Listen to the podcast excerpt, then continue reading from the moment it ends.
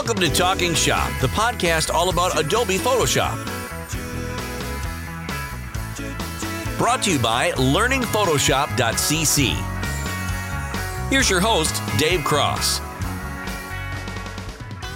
It's episode 41 of the Talking Shop podcast. On this episode, my guest Sebastian Michaels and I discuss conceptual Photoshop fine art projects and more. Welcome back if you're a frequent listener to the Talking Shop podcast, all about Photoshop. If this is your first time, if you just happened upon this podcast, my name's Dave Cross, and I've been teaching people Photoshop since 1990, enjoying every minute of it. And I decided to start this podcast to chat about all things Photoshop. Now, let me tell you, if you've ever been interested in fine art Photoshop type projects, this is the episode for you because my special guest is Sebastian Michaels, who instructs over 30,000 students worldwide on crafting works of creative artistry in Photoshop. He's also the publisher of the monthly magazine Living the Photo Artistic Life. You can find out more information and dive into the world of Photoshop artistry, or simply get inspired by exploring over 6,000 pages of published artwork at www.myphotoartisticlife.com. I love some of the ideas that Sebastian has to share of ways we can do really interesting conceptual projects in Photoshop that take it way beyond just simply working with layers and masks. Here's my chat with Sebastian. All right, well, I'm here with Sebastian Michaels, who very graciously decided to join us so we could talk about some of the things he's up to. And one of the things that intrigues me the most, Sebastian, with the stuff you do is that there's a lot of people out there teaching Photoshop. But one of the things that I found from the very first time that I saw your work and, and worked with you was the focus on kind of the fine art artistic side, not just the, you know, retouching photos, but sort of the artistic side of things. So, what was it that led you to that interest in not only teaching it, but kind of pursuing that side of Photoshop? Well, I think it all started back when I was doing wedding photography and when I was doing portrait photography, and they sort of merged together because it ended up being a lot of portraits from wedding couples. And then that led to doing some private commission work, and really it was about separating my work from what everybody else was doing, honestly. At the time, you could go just about anywhere and have a great wedding portrait done, at least where I was located. It was just a very common skill at that point, it was becoming commoditized. And so it was really about coming up with ideas to bring my work to a new place where I could get an I could get a wow, I could get some kind of reaction from the client that they wouldn't normally get just from an average retouched photo. Even if it was a really well done photo, it's a whole different thing when you turn it into a work of art. So that's really where it started. And then not long after that, one of my best friends, Phil Steele, was doing some portrait photography courses, and we just got to talking. And I asked him, I said, you know, do you think people would be interested in the artistic stuff that I do? And it, we laugh about it today because we thought, well, maybe, who knows? So we decided to put it out there in the world and see what happened. And in the first week, thousands and thousands of people jumped in. Yeah, that's fantastic. And and from what I can tell, thousands of people continue to be interested in that kind of thing. Oh yeah, yeah. It's become really much larger than we ever expected.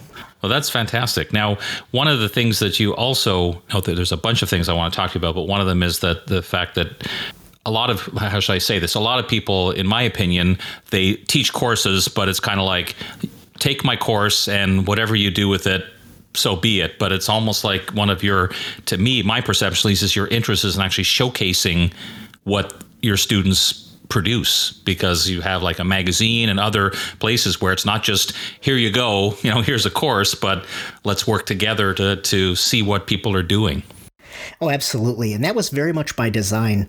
Very early on, I really was never attracted to being the guru or to being the sort of instructor who would want to just champion one specific style and try to create a whole bunch of clones of myself out there. I really wanted to put the tools of artistry in my students' hands and see what they could do with them and see how far they could carry it. And it's been amazing to see what they've done with it.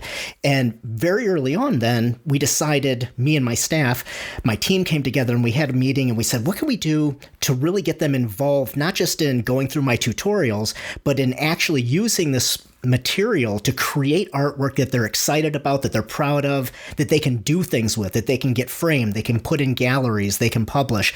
And that's when we came up with the idea of having our own magazine that we would release every month, having a portfolio site they could represent their work on, and these all these various private Facebook groups they could associate with each other and hang out with each other in. And so it all became about them. And so I've really made a concerted effort to try to make really everything about my students. Every image on my blog, every image on our Facebook group, every image on the main Facebook page, all of these things are, and every image on Instagram as well. It's all student work because I'm really trying to get their work out there into the world, not my work. So over time, I know I've seen some of the images that your students create that I find just stunning. Like, how often do you kind of sit back and just go have a wow moment where you go, that's pretty amazing that this is something that's created from someone that got to this point, at least in part, because of the training you provided? Oh, every single day, literally every day. And every month we have hundreds and hundreds of images that are being sent in for our magazine. And just going through those every month is humbling because we have artists all over the world. We have thousands and thousands of artists all over the world, 93 different countries, and they're all producing artwork. They're all finding their own way, which again was very much by design early on to try to put a lot of ideas out there, a lot of techniques, a lot of approaches, and let them pick and choose and find their own voice. And as a result, every month, literally, we get, well, heck, like I said, every day, we get images that are being posted in our private groups that are dazzling. And I'm floored. I'm just knocked flat. How did they do that? I taught them all those techniques, but look what they did with it. So it's it's really amazing. That is that is amazing. I, I, I am jealous of you in that in that regard because the majority of things that I teach are kind of what I would call the core technologies and techniques that you need to know to start to get good at Photoshop. And occasionally someone will send me an image. I'm like, oh, that's a great composite, you know, of a person standing against a brick wall. but it's not yeah. like the same level of now it must be challenging sometimes to even pick the when you get that many submissions to to choose the ones that that go into the magazine and the websites. Oh, absolutely. And in fact, it got to where we really couldn't accommodate them all, and the students took it upon themselves. And this was flattering too, and just again, humbling. All of our students in Australia, New Zealand actually put out their own magazine every month now. And all of our students in Europe and the UK put out their own magazine every month now. Oh, nice. And then we have our magazine. So literally, we have three separate magazines being published every month filled with hundreds of pages of artwork. And my magazine is, gosh, we're approaching, I think it's almost 60,000 pages of art or something like that. it's something insane. So, no, I take that back. It's like 6,000 pages of art. But uh but it's, it's that's a lot of art and the uh but yeah, there's so much of it. And of course, you have to be selective and there's some work that's you know, you can tell it's it's on the edge. And I'll sometimes, you know, consult with those artists where I feel like their work is so close. And I'll reach out to them and say, okay, these three images, and we'll talk about them for a little while. And sure enough, then the next issue, their submissions are at a whole other level. And we've just seen that happen again and again. And it's been amazing. But yeah, nice. it's a lot of art to go through. So give the our listeners a bit of a taste. I've I've always suggested or advocated for people that to not look at Photoshop as kind of a I'll fix it later tool, but to to look at the combination of your camera and Photoshop as this creative possibility. G- give us an idea of the kind of things that that would be your students would be learning in your classes. Well, it's interesting you mentioned that because just recently I feel we've come full circle. Meaning, when I first started teaching Photoshop artistry, it was really about going out into the world with your camera and finding moments anywhere you could find them. There's art everywhere. There's something creative around every corner. And so it was learning to identify those things, capture them in the right way, take them back into Photoshop, and give them an artistic treatment to turn the ordinary into the extraordinary. So that was really where it started. After that, though, over the years that followed, it very much evolved and it became more and more about taking multiple photos from different things, you know, a model photo here, a setting there, this element here, this element there, and selecting them, cutting them out. And that's actually, I had you do that course for me at that point, that selections course, which is amazing and everybody loves it. And that enabled people to cut things out of anywhere they happen to take a photo and then bring them together in Photoshop and composite them and create a piece of art that never existed anywhere on the face of Earth. So it was something totally out of their imagination and then give that an artistic treatment. Mm. So that became sort of the big, large middle stage of the world of Photoshop artistry and is still by far the portion of Photoshop artistry that is most represented in our magazine. But then, like I said, we've come full circle because just recently I partnered with Brooke Shaden, an incredibly talented photo artist, and she and I worked together to create a new course, Conceptual Fine Art Photo Artistry, which goes back to the camera as the originating instrument for creating something artistic. But in this sense, not so much just walking through your day to day life and finding things that you can then take back and make art out of, but in the sense of coming up with an idea or exploring a theme very deliberately ahead of time, planning out a photo shoot, orchestrating it, bringing a model or props or a location, all the different things together, setting up your camera on a tripod, and capturing multiple images in that setting so that then you can take those back to Photoshop and composite the exact image you intended to capture using images captured on set, so to speak, on location, so that you preserve all of the depth of field of your photos, you preserve the natural blur, you preserve the, the lens effect, depending on whatever lens you're using, all of those natural things that are inherent in your original setting, and including the lighting and everything, all then go back to you in Photoshop and you work with those to then composite everything together.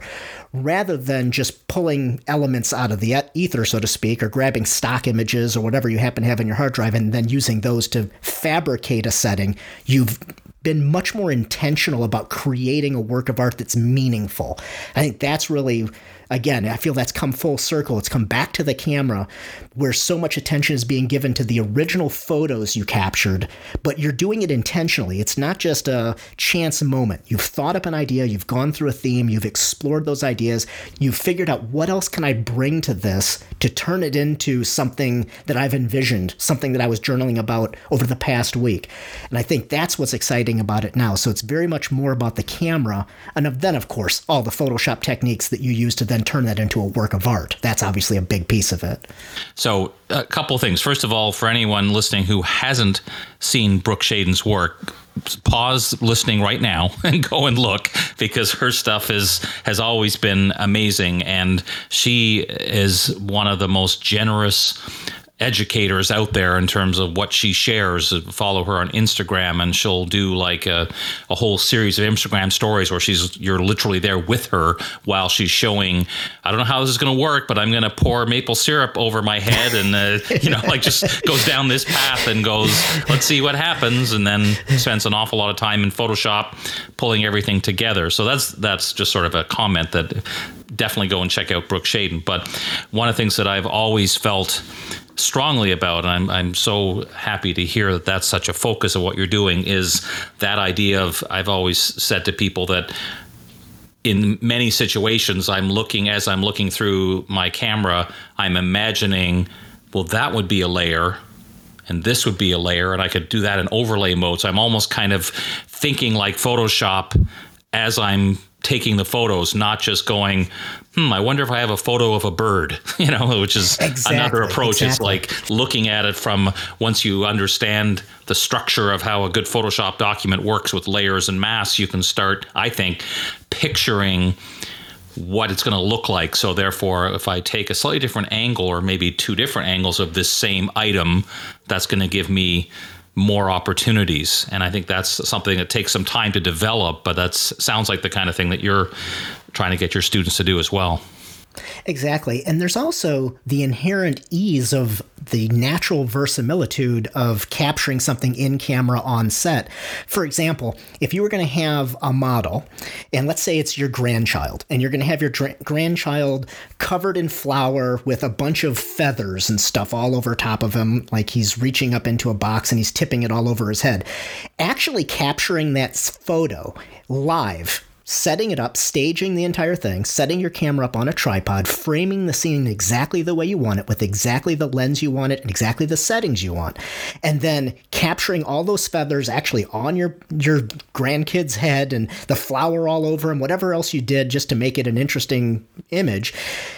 Capturing that in camera taking it into Photoshop and editing it is a breeze compared to just taking a picture of your grandkid and then trying to figure out a way to Photoshop feathers mm-hmm. naturally so that they looked real, that they preserved the inherent, you know, positioning right. and angles and uh, range of focus and all the different things are going to be involved that would naturally come through if you just took a photo of it versus if you tried to do it in Photoshop later. There are so many things that you could pull off in Photoshop, but you're talking 10, 15 hours of manipulation of dozens and dozens of layers that you could have captured with one click of the shutter if you just thought it out ahead of time. Yeah, no, that, that makes perfect sense. It kind of reminds me of a, a situation of a number of years ago where someone asked me, they said, I've been really struggling to try to figure out a way to simulate a torn paper effect in Photoshop. And I was kind of like, how can I politely say to him, or take a photograph of some torn paper. you know, it's exactly. like, I mean, exactly. I, I, I, understand what you're coming from, but at a certain point, it's kind of like, you know, all these things are available to us different when we didn't have digital cameras. So any photo was a much bigger production. But the fact that you can do all these things now is like why why not take full advantage of of that kind of thing is like think about not just could I do this in Photoshop but how can I save myself time by capturing it in camera that just makes so much so much sense to me Exactly. And, and here's a perfect example of that. I had this idea, and this is actually going to be a photo shoot I've got planned this month. It's going to be part of one of the bonuses in the course. And this photo shoot, the idea just came to me as a ready-made image in my mind. And then working backwards, I just had to figure out how would I pull that off in camera as much as possible. And the idea was this. I wanted to explore the theme of childhood heroism, childhood bravery and courage and adventure and excitement. What it's like to be a little kid with a fake sword and a spyglass and a and a made-up pirate hat and all those things, right? And so I've I've got a, the perfect model for this great little actress, and she's a local actor here in Asheville. And so we're going to get her decked out in that outfit and have her stepping up over top of this rock that's over on a hill near my house. I've already, I've already spied the whole thing out and I've picked out the angle, and having her posing as if she's coming up over this rock, holding up her sword, and she's got her spyglass and maybe a map in the other hand. That was the start of it. And then I said, okay, well, that's the main shot. What else could we do here that would be natural in the sense that I could capture it in camera, but with multiple exposures that I could then mask together. Because I think that's the key here with this particular shoot. It's about setting the camera up on a tripod, getting everything set, and then capturing a series of exposures that you can then bring together in Photoshop as separate layers and mask them together. And the idea was what if she was being accompanied by a pack of four or five dogs and three or four cats? They're all running over the hill too and nice. jumping off the rock. Well, trying to orchestrate three or four cats and four or five dogs and a little girl all at the same time would be rather difficult. But capturing the one key image of her, then getting her out of the set and just turning one dog loose and sending it down the hill. And when it jumps mm-hmm. off the rock, capture that photo, turn a cat loose, capture that photo, and then just mask in the simple animals that natural verisimilitude that's going to come through by having the animals actually there on set, coming through the leaves with the natural light falling on them, the natural shadows they would throw, yep. the natural movement they would have eh, captured at that shutter speed. Trying to pull that off just in Photoshop with a bunch of random dog and cat photos would be incredibly difficult and it would never look quite as real. So that's just an idea. Sure. So that gives you it's kind of what I'm going for here. And that's that's another example of the kind of thing where how often do we get questions from people saying, "I'm trying to do a composite. I'm having a heck of a time matching all the lighting." Yeah. Well, in this case, you wouldn't have a heck of a time because it would be the same lighting because exactly. it was all done at the same time. exactly. And not only the same lighting, but the same angle and the same right. focal yeah. length. The focal mm-hmm. length is really key here, too, because if you set your, let's say your f stop is 3.5 and you focus in on that girl on the rock, well, everything is going to fall out of focus as it gets further away from her and fall out of focus as it gets closer to the camera. You would capture that naturally just by doing a shoot like this. Sure. And then, of course, again, you would then take everything, composite it all together in Photoshop, and then bring all of your artistic skills to the fore to turn it into a beautiful illustrative work of art that feels unified. So there is that, but the original images make the subsequent steps infinitely easier. For sure. All right, we're going to continue this chat about many things, including this idea of working backwards. But first, it's time for the tip of the week.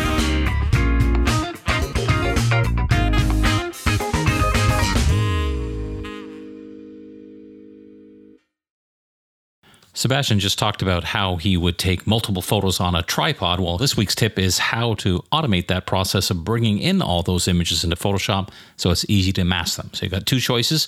In Bridge, you can select all the images and use a command called load files into Photoshop layers. Or from within Photoshop, use a script called load files into stack. And both ways will create a document with all your images on layers ready to be masked together. With short tutorials, in-depth multi-lesson courses, and live Q&A sessions, learningphotoshop.cc provides the Photoshop training you need to succeed. All right, we're back with Sebastian Michaels, and the just before our tip of the week, one of the things that you mentioned was this whole idea. In fact, I think you even said the words.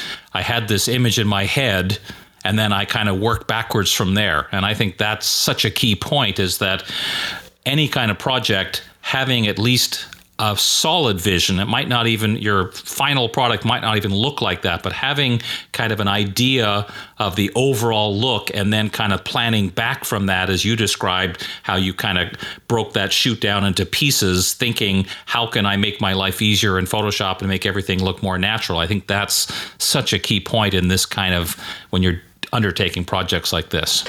And not only that, I think there's the other side of that is you can then become more ambitious with your projects. I think one of the things that makes photography a little boring anymore, just straight photography, is that it's all been done. It, you can naturally just feel it's been done. And they might be done a little better, a little worse, but it's a lot of the same stuff anymore.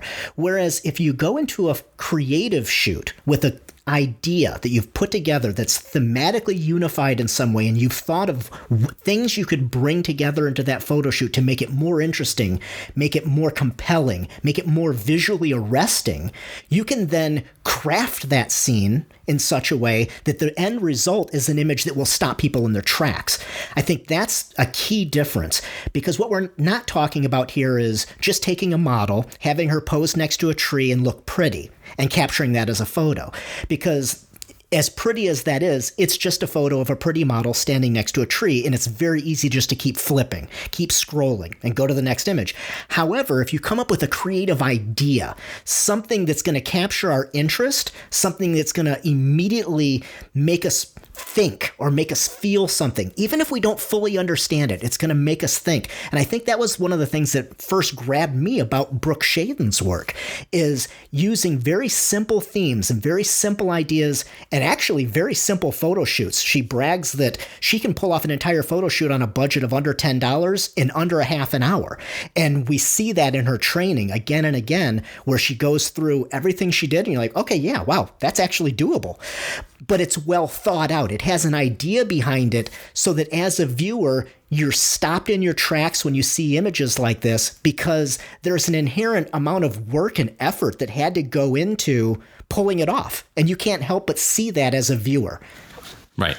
And I think it's it's well, two things. First of all, definitely something that stops you in your tracks, but I love images that have uh, uh, not layers in the sense of Photoshop layers, but visual layers where the more you look at it, you go, "Oh, I didn't even notice that." Exactly. And it's something that that entices you because it's not like, "Oh, that's a that's a very attractive girl, uh, and well well lit uh, against a tree." Exactly. You know, next. Exactly. This more look at how, "Oh, like is that a rabbit down in the bottom corner?" You know, whatever it is, something that, and that's what I love about a lot of the work that I see from your students is there's there is a lot of that where the more you look at it, you notice things, and you, and especially I find I appreciate even more their their artistry and their knowledge as a or skill as a Photoshop artist to to add those elements that make you kind of go, wow, that's oh, I didn't notice that, and that's interesting, and it makes me spend more time with the image, which I think is also an important part as an artist is to have that feeling that you're grabbing someone's attention for a period of time, not just a, oh, that's nice. Exactly. And possibly even holding their attention for longer than it took for them to even admire the image, something that will remain with them, something they'll remember. So that's very important. And I think going back to uh, when you were kind of introducing how you got to this point that you talked about being a photographer and you were trying to do something to distinguish yourself to to separate your work from other people's. And i think you know we're not just talking about this as someone who's going to become a, a brooke shaden who's going to have artists or artwork in galleries but also if you are a portrait photographer think about you know thematic photo shoots with families to there's something that's different that you know makes your work stand out from the other people in your same field. And not just portrait work or wedding work or private work for a gallery or any of that. There's the whole world of commercial photo artistry out there, which is gigantic. Imagine going in and talking to your favorite coffee shop owner and you look at their website and it's a bunch of stock photos. What if you could come in and create unique works of art to take the place of the images on their website? That could take the place of the images they're posting to their Facebook page and onto Instagram. If you could create superior images that are interesting and thematically tied to things that are important to that particular coffee shop and create framed prints for them to display in the coffee shop. There's so many different things you could do with your artistry and with your photography photography if you can stand out. You have to be different nowadays because the realm of stock photography is so vast and so enormously impressive that you can't compete with stock photography just as a standard photo. I mean, you could, you could try, but if they can go out and just pick up some stock photography for a few dollars, why would they go and hire you as a photographer for a few thousand dollars to come in and spend a day with them? Maybe a little, maybe some headshots. I don't know. Um, but if you can come in and you have an artistic vision, a creative vision for the kind of work you could create for a particular local business or of some nonprofit you love and admire, or a local theater group that you want to support, any of these things, you can bring a lot of creative ideas to the table and capture them in ways that will immediately capture their attention and, more importantly, capture the attention of their visitors and their customers. Nice. Yeah, that makes a lot of sense. Now, if someone was intrigued enough by what we've been talking about to say I want to kind of dip my toe into the world. Say they're a, someone who typically just does take the the nice senior photos, uh, you know, for, for their local high school students. If they wanted to kind of tip dip their toe into the world of, I want to get a little more, shall we call it, artistic for a global term. What would you suggest would be a, a simple way for them to kind of get into that? Well, I think the easiest thing would be well, first off, go to myphotoartisticlife.com and just check out the work there. Go to the magazine tab and go through the last 50 or more issues of our magazine and just have fun seeing what can be done. I think just realizing what's possible radically opens your range of creative capabilities because until you even knew it was possible, you just didn't even it didn't even occur to you. It, it was the range of possibilities out there that you can explore as a photo artist is so enormous and so inspired and so inspiring that if you just dive into that and just admire some artwork done by other photo artists around the world. It's going to make you want to elevate your game. It's going to make you want to acquire some new techniques and new approaches. And it's going to get you out there working harder at your craft in new ways. It's very easy just to keep doing the same stuff you've been doing for the last year, taking the same kinds of photos in the same kind of way you've been taking those photos and editing them with the exact same techniques and the same presets you've been using for the last year. And all of your stuff ends up looking about the same it's always looked looked. So just diving into our magazine at myphotoartisticlife.com, up at the top, you'll see magazine. It's free. You can just go in and look through the issues. Just exposing yourself to what's possible, I think, is the first step. I think that's great advice. And I, I was almost feeling like I want to say amen during that because it, it does make such good sense. And I think the other thing I'd want to remind people is something that, that you said in reference to Brooke is the fact that you see her finished product and somehow if you didn't know you'd think that was probably a production with four assistants and hundreds yeah. and hundreds of dollars and most of the time it's her with a tripod and a self timer or exactly. a, a, remote control so it yep. doesn't need to be a huge production you could find like a an old fashioned frame in the the goodwill store for $20 and use that as the starting point of something that looks amazing exactly and i think the other thing that I think some people who see Brooke's work that are a little intimidated by it, it's about her capturing self portraiture. A lot of her work is self portraits, and they're afraid to get in front of the camera themselves. Or maybe they involve models and they're afraid to work with models. So, in our training together, I actually really went out of my way to really explore the parallel idea of not necessarily working with people, but working with unexpected objects in unexpected contexts and coming up with ideas based on those just to make something, again, that's captivating, that pulls us in, that grabs our attention in some way and makes us think.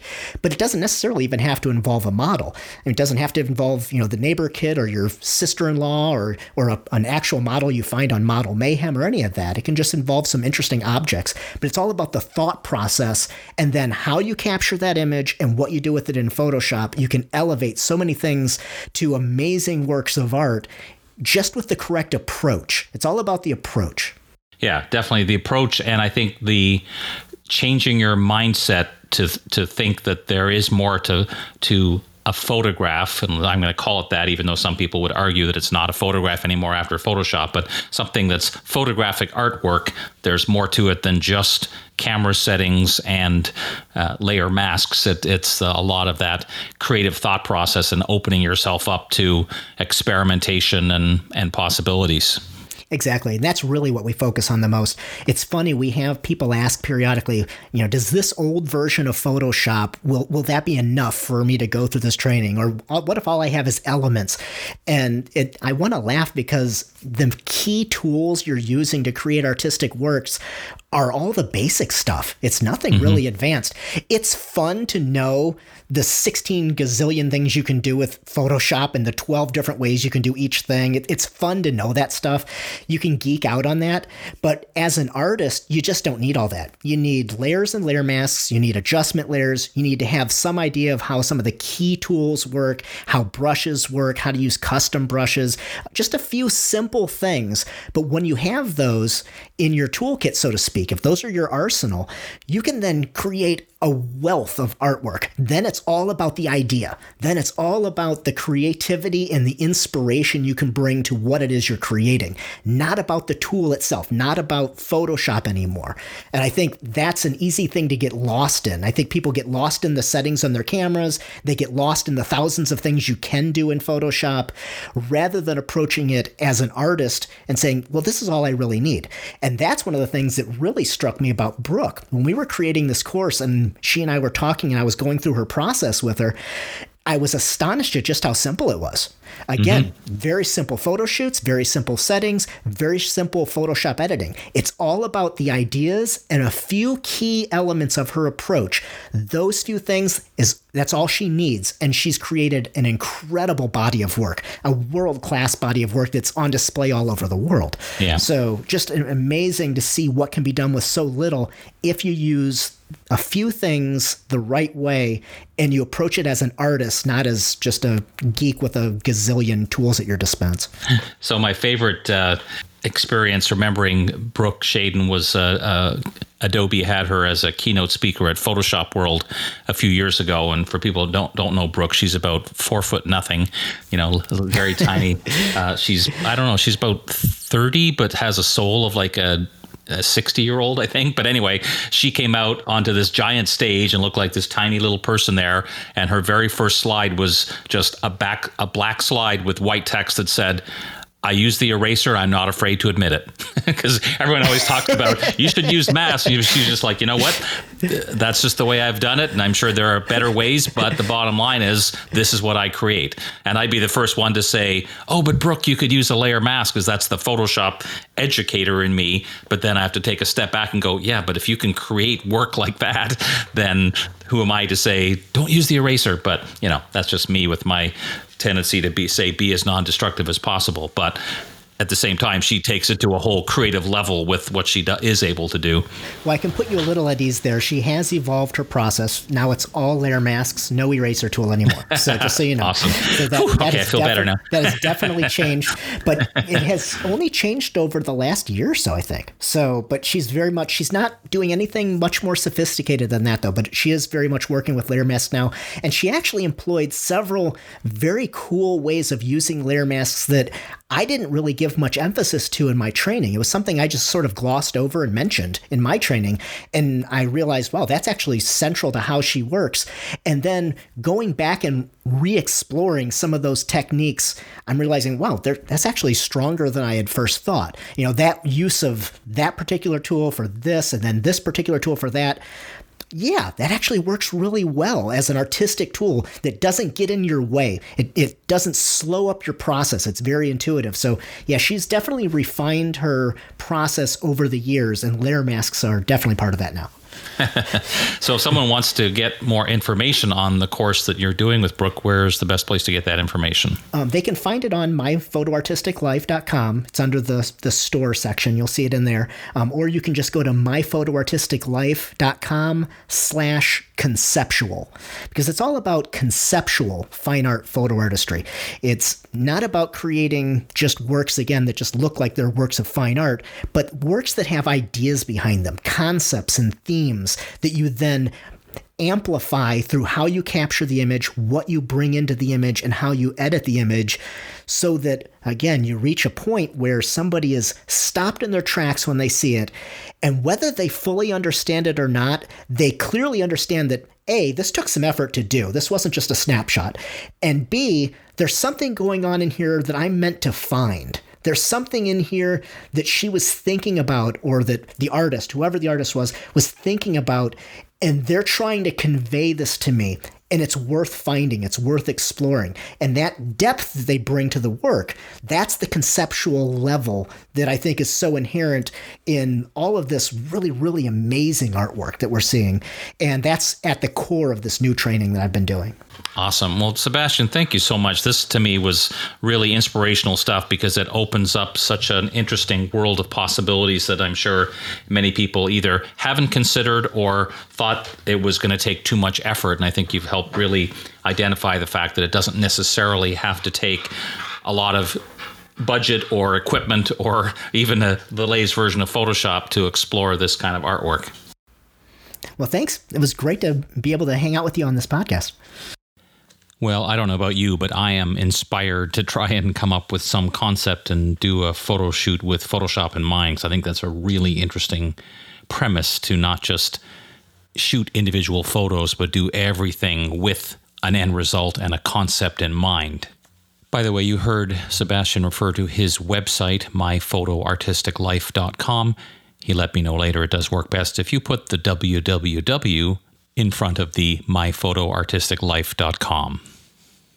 Now, just an added note in this episode, for the first time, you heard the appearance of Riley, who's our office studio dog, who usually is very quiet, but today he decided to make some noise. So you heard him a little bit in the background, and probably won't be the last time. I'd like to thank Sebastian for joining me, and I'd like to thank you for taking the time to listen. As always, I'll remind you that if you haven't done so already, it would be a great help to me if you would go and leave a review or uh, forward this podcast to someone that you know who uses Photoshop. I'm Dave Cross. See you next time. Please subscribe and tell your Photoshop using friends. Find us at talkingshop.show.